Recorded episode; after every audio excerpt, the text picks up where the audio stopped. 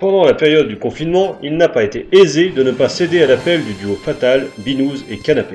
Dans une optique de bien-être domestique, on a ressorti la Wii, la Wii Fit et Just Dance. Très vite, on s'est retrouvé à abandonner un Wii Fit efficace mais culpabilisateur au profit du fun immédiat d'un Wii Sport Resort. Car même si c'est la version Wii Sport qui m'a fait acheter la Wii, ça elle est aux the Dead bien sûr, c'est bien avec le Resort qu'on s'amuse le plus.